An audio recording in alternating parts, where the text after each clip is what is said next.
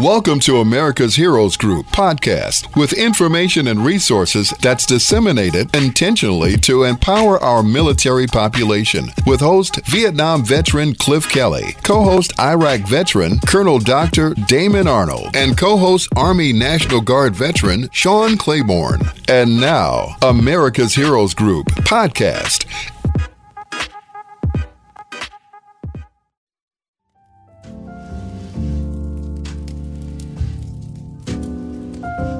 Welcome back to America's Heroes Group. This time we are globally connected with KFF Health News. Today is Saturday, September 30th, 2023. September is National Suicide Prevention and Hispanic Heritage Month. Our host is Cliff Kelley. I'm Sean Clay with the co-host. Our executive producer is Glenda Smith. Our digital media producer is Ivan Ortega of Scouts Honor Productions. And we have our panelists with us today, Julie Rovner. She's a KFF Health News Chief Washington correspondent and host of its weekly news podcast, What the Health. Julie's discussion today, we're going to talk about her article she has in KFF, which is what happens to health programs if the federal government shuts down. How you doing today? I am fine. How are you? Pretty good. Glad to have you on our show. So I've read your article, very great article. So the uh, on the NPR earlier today talked about how the House passed a 45 day funding plan and sent it to Senate. Senate now is going to hash this out. It looks like. Hopefully, we get something done. Um, tell us about how this affects, in the broad scheme of things, health programs if, in fact, the government shuts down?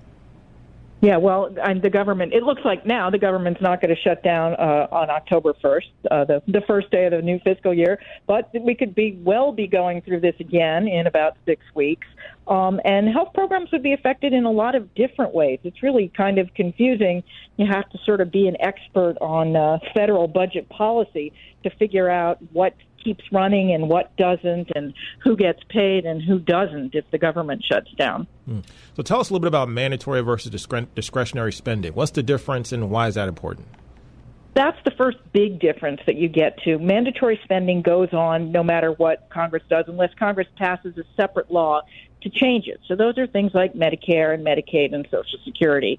Um, and they continue even in the absence of funding because what's really happening, what we call a government shutdown, is really Congress's failure to continue the uh, appropriations process, to get the appropriations bills passed before the new fiscal year. And of course, what happens is if they don't get the main bills passed, which they often don't in time for October 1st, they can pass a continuing resolution that can last a week or a day or six weeks in this case, or six months. And that's what appears to be happening today. The House obviously passed already. The Senate uh, seems to be getting ready to pass it as well. Um, so, so, things that are funded through the appropriations uh, stop and things that are funded other ways continue. And there are a lot of other ways besides just sort of mandatory discretionary that things are funded these days. Mm. And we're talking more than just national parks and monuments, too. If in, in a sense of a government shutdown, um, how, what happens to Medicare, Medicaid, Social Security, SNAP benefits? What are, how are these things affected? Um, in, well, as I say, in different ways. Uh, most of Medicare continues uh, unchanged. Uh, I did uh, spoke with the head of the um, the office that oversees counseling for Medicare beneficiaries because Medicare open enrollment starts October 15th. Mm-hmm. And I said, what happens to them? And she says, well, it's okay because the money for those uh, for one 800 Medicare, the hotline, and for the the state counseling programs is already out the door.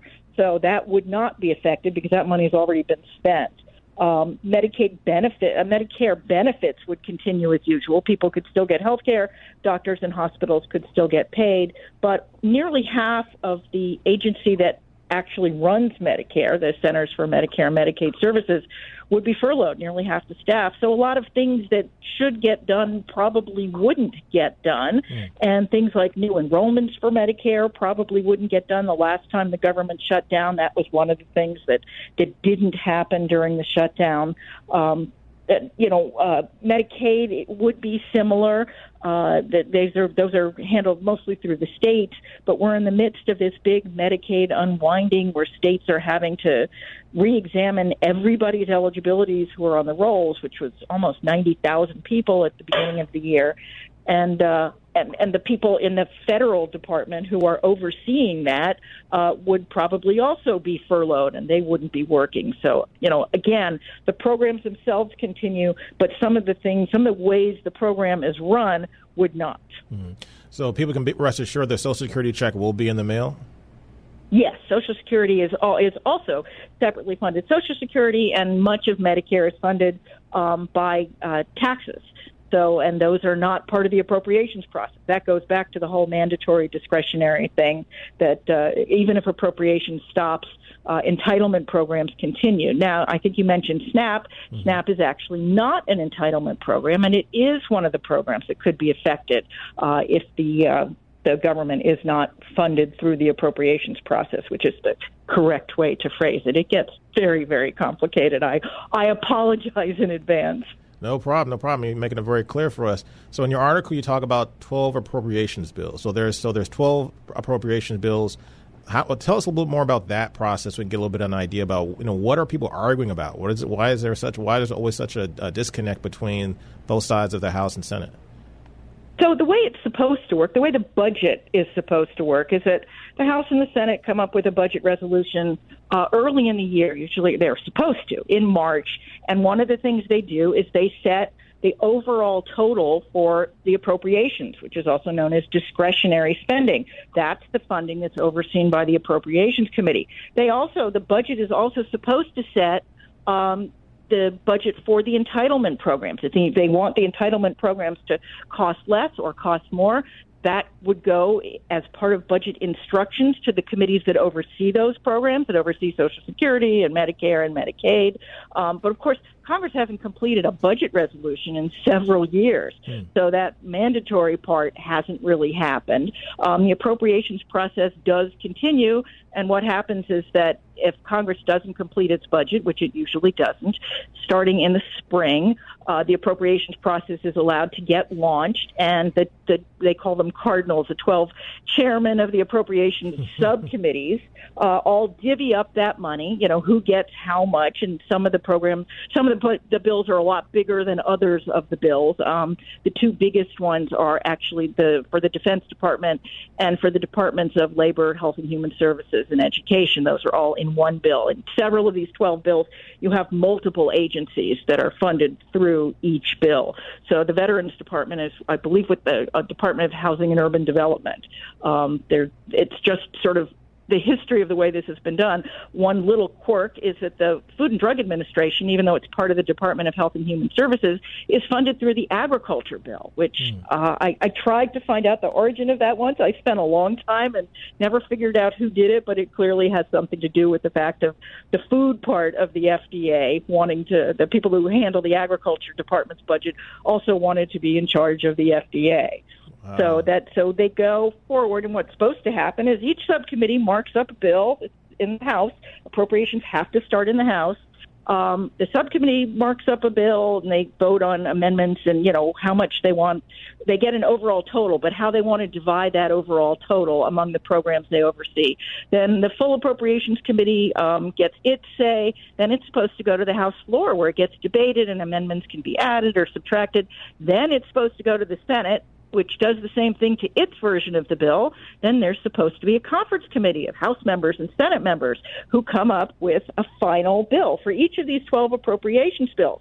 Well, this hasn't happened since I believe it was 1997. Wow. Um, it's been a long time since all 12 appropriations bills were passed separately, but that's what's supposed to happen. You pass the appropriation bill, it goes to the president, who signs it or vetoes it. If he vetoes it, the uh, Congress can override it uh, with it with a two thirds vote.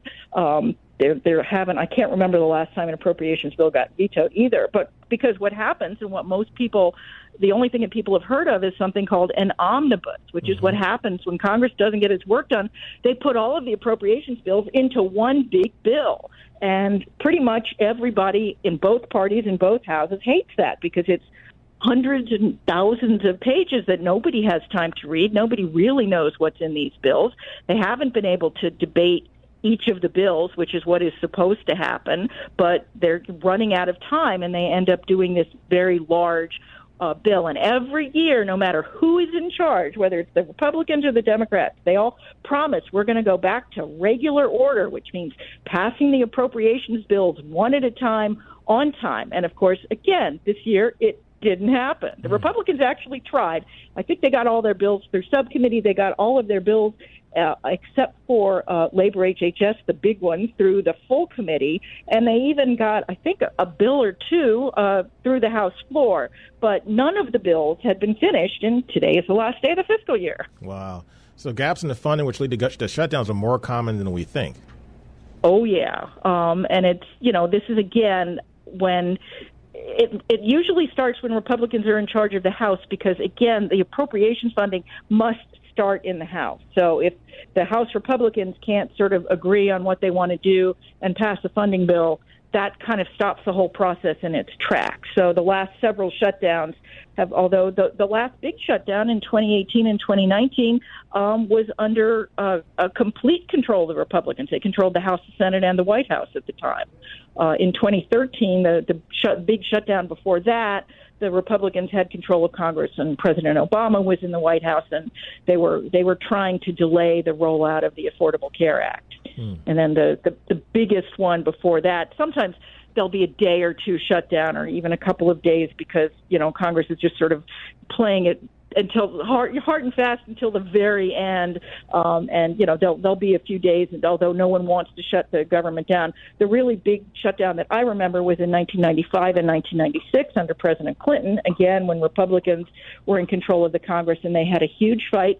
In this case, over cutting Medicare and Medicaid. So it was over mandatory programs that this fight was, but they also didn't pass it was part of the hmm. bigger budget deal, and they didn't pass the uh, appropriations in time, and so the entire government shut down. And I think they shut down and reopened and shut down again um, for quite a few weeks during a, a very cold winter in Washington D.C., as I recall. So I asked another uh, guest on our show today the same question, and that is this time around. I know it's, it's about funding, about money, but what specifically were the Republicans upset about to not pass this uh, this bill sooner? Well, the Republicans are, at least the very conservative Republicans. Remember, Republicans have a tiny majority in the House right now. It's three or four votes. Um, so they need basically every Republican to vote their way if they want to pass something without reaching out to Democrats. Um, the, the conservative Republicans who've been holding this back say that what they want is regular order. They want the real budget process. They want to cut the budget. They would like to cut discretionary spending by about a third. They're very deep cuts that they want. The irony here is that discretionary funding, discretionary spending is a tiny part of the federal budget. Mm. They could cut all of discretionary uh, spending and they still wouldn't balance the, the federal budget because most of the money is mandatory. Mm. So it, it's it's sort of they're you know they're making a fuss and making a stand over something that even if they got exactly what they wanted wouldn't accomplish what they wanted, which they say is to balance the budget. Wow.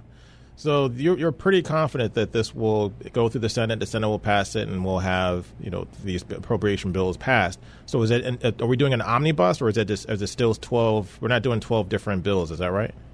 No, well, this is a continuing resolution. An omnibus would be if at some point they bundle the 12 bills for the rest of the year together. That's an omnibus. Sometimes, and this is sort of congressional jargon, sometimes they'll try to pass three or four bills in a package, either the House or the Senate, and they call that a mini bus because it's cute. Um, so sometimes you'll hear of a mini bus of a couple of bills. Um, in 2018 and 2019, actually, the uh, most of the Health and Human Services Department didn't shut down because Congress had passed a minibus of the defense bill and the labor, health, and human services bill. So those had been already signed into law. So if some of the bills get done, then those agencies are not affected by the shutdown. Um, that that so this would be what they're trying to do right now is a continuing resolution. It would go until November 17th. I think the chances of them resolving this whole thing by November 17th are also pretty small. So in all likelihood, they would do another short-term continuing resolution that would keep funding um, basically at last year's level, probably until approaching Christmas, because they like to think that they can force a compromise because everybody wants to go home for Christmas. That's why we often have these holiday shutdowns. It's like if you back something up to a holiday where members really want to leave, maybe it will get them to compromise. Wow. we shall see. We shall see. So tell me, tell me, when from your experience, um, from what you, or what you what you see, I should say, inside what's going on inside inside the uh, inside the, the House, particularly. Do you feel McCarthy is in any kind of trouble because he seems like it seems there's a lot of disorganization on the Republican side, and it seems like they're they're not quite clear about what they want. Well, basically, McCarthy made two different deals that could not satisfy the, the people that he made the deal with. At the beginning of the year, he promised the conservative Republicans, who you know took him 15 ballots to get to be speaker, that he would not pass. Uh, you know these these appropriations bills without very deep cuts. He promised them that. Uh, then he, when they settled the debt ceiling uh, issue, which was back in the spring, he made another deal with the Democrats and with President Biden that said this is we're going to cut the discretionary spending, but we're only going to cut it. I think it was by one percent. We're not going to cut it very much. And so he came back with that deal, and the conservatives said, "Uh-uh, we don't want any part of that deal. We want deeper cuts." And that's why he ended up in such a difficult position because there was no way he could keep his word to both of the groups that he had made deals with. um, and that is still the case. So it's possible, if not likely that some of the conservative Republicans who now feel betrayed because this bill that passed earlier today passed with more Democratic votes than Republican votes, um, they can come in and they can try and take McCarthy's speakership away. Of course, in that mm. case, unclear who would take his place. It's not a very pleasant job right now. It's hard to imagine like, who might really want it. I mean, I remember Boehner having, having a lot of problems. Yeah, back in the day. Well, but so, John John Boehner got frustrated and quit. Paul Ryan got frustrated frustrated and quit. The Republican caucus is is surprisingly hard to uh, organize in the House. And they seem very divided right now. That, that's the thing. Is so they are, and I and I would say, obviously, when you have such a small majority, every single vote, it's all it becomes like the Senate. Every single person can force, you know, everything to come to a standstill. I mean, in the House, granted, it's now three or four people, but and that's of course what we're waiting for in the Senate. What we're hearing is that uh, Senator Bennet, a Democrat of Colorado, is holding up the Senate vote because he's unhappy that the aid for Ukraine got stripped out of it. And that was odd because uh, Republicans weren't they weren't they against it initially, but then now right they it? were against it. Right? No, they were no Republicans are still against it, and okay. they took it out. So this this six week bill doesn't has everything except aid for Ukraine, and Senator Bennet is extremely unhappy. I mean, the Democrats in general are unhappy about that, but Senator Bennet appears to be unhappy enough that he's making the Senate wait around, and apparently some of them are missing their planes home. And I think things are probably not very happy on the Senate floor. I'm just as happy not to be there today. So tell me, so what is so for the everyday person? What does a government shutdown really mean on a day to day basis? So how does it affect the everyday person's life?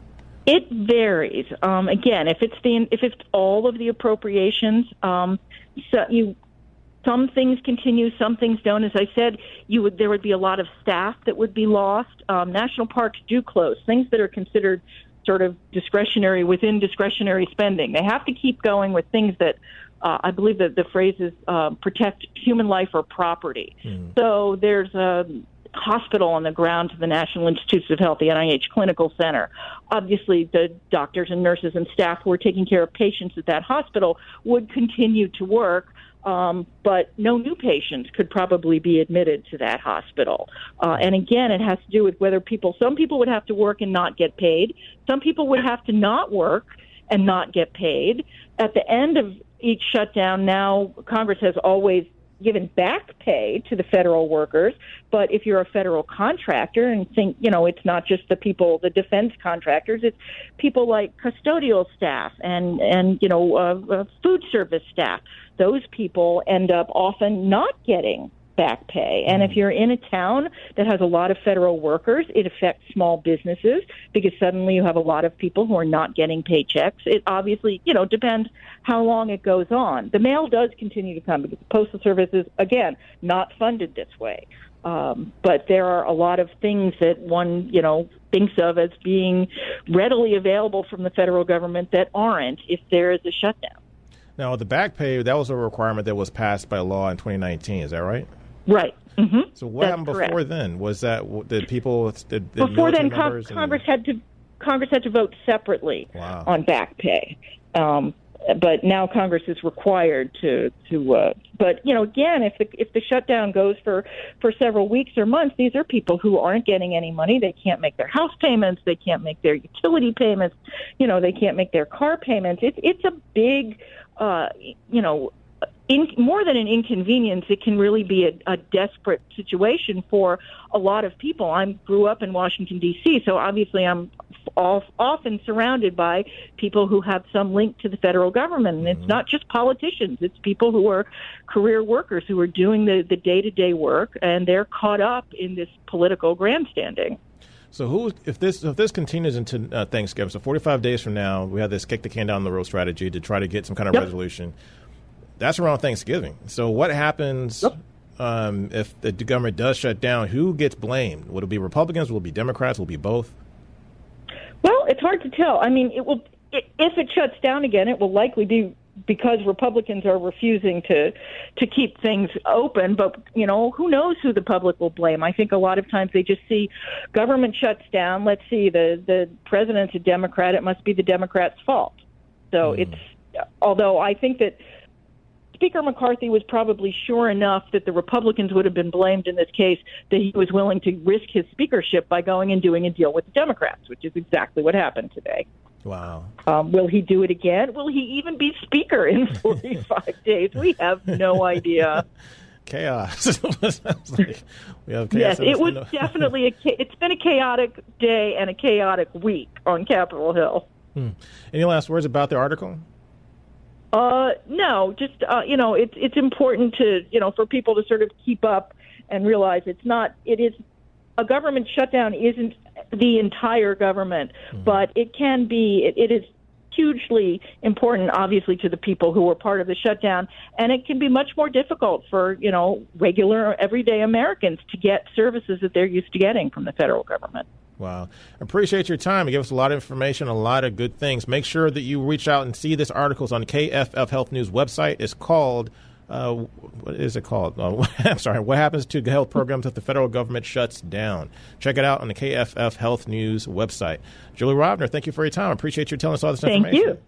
Thank you. Okay. Bye bye. Bye bye. So, audience, thanks for joining in again. We have a great show. We've connected with a lot of people. But if you have any questions at all, make sure you reach out to America's Heroes Group. You can reach us at americashg.org or email us at info at americashg.org. Or also, our phone number is 312 803 2618 or 312 804 5831. So now we want to make sure that you also make, take some time to look out and reach us on Facebook and also our YouTube channel. We have a YouTube channel which has all our past shows. We can see the things we've done in the past and also some of the, uh, the times, timely articles and timely features of what we talk about every day on America's Heroes Group. Glenda's not with us today, but she'll be back again next week. So thanks for your for your ears, thanks for your eyes, and we'll see you soon.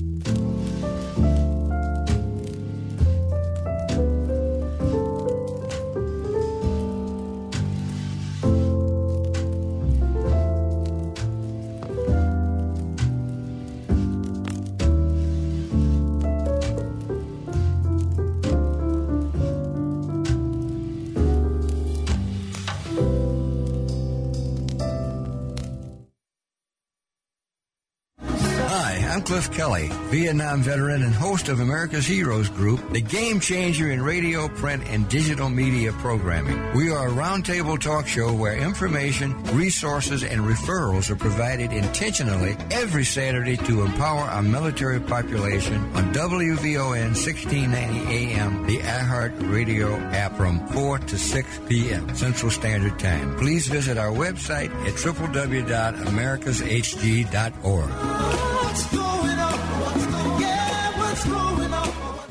Hi, we're the National Women Veterans United, the proud sponsors and partners of the Americans Hero Group. Our mission is to ensure that women veterans are aware and have access to their VA benefits, resources, and entitlements. We monitor current or pending legislation that may impact VA eligibility and services. And we provide a safe place for women to come relax.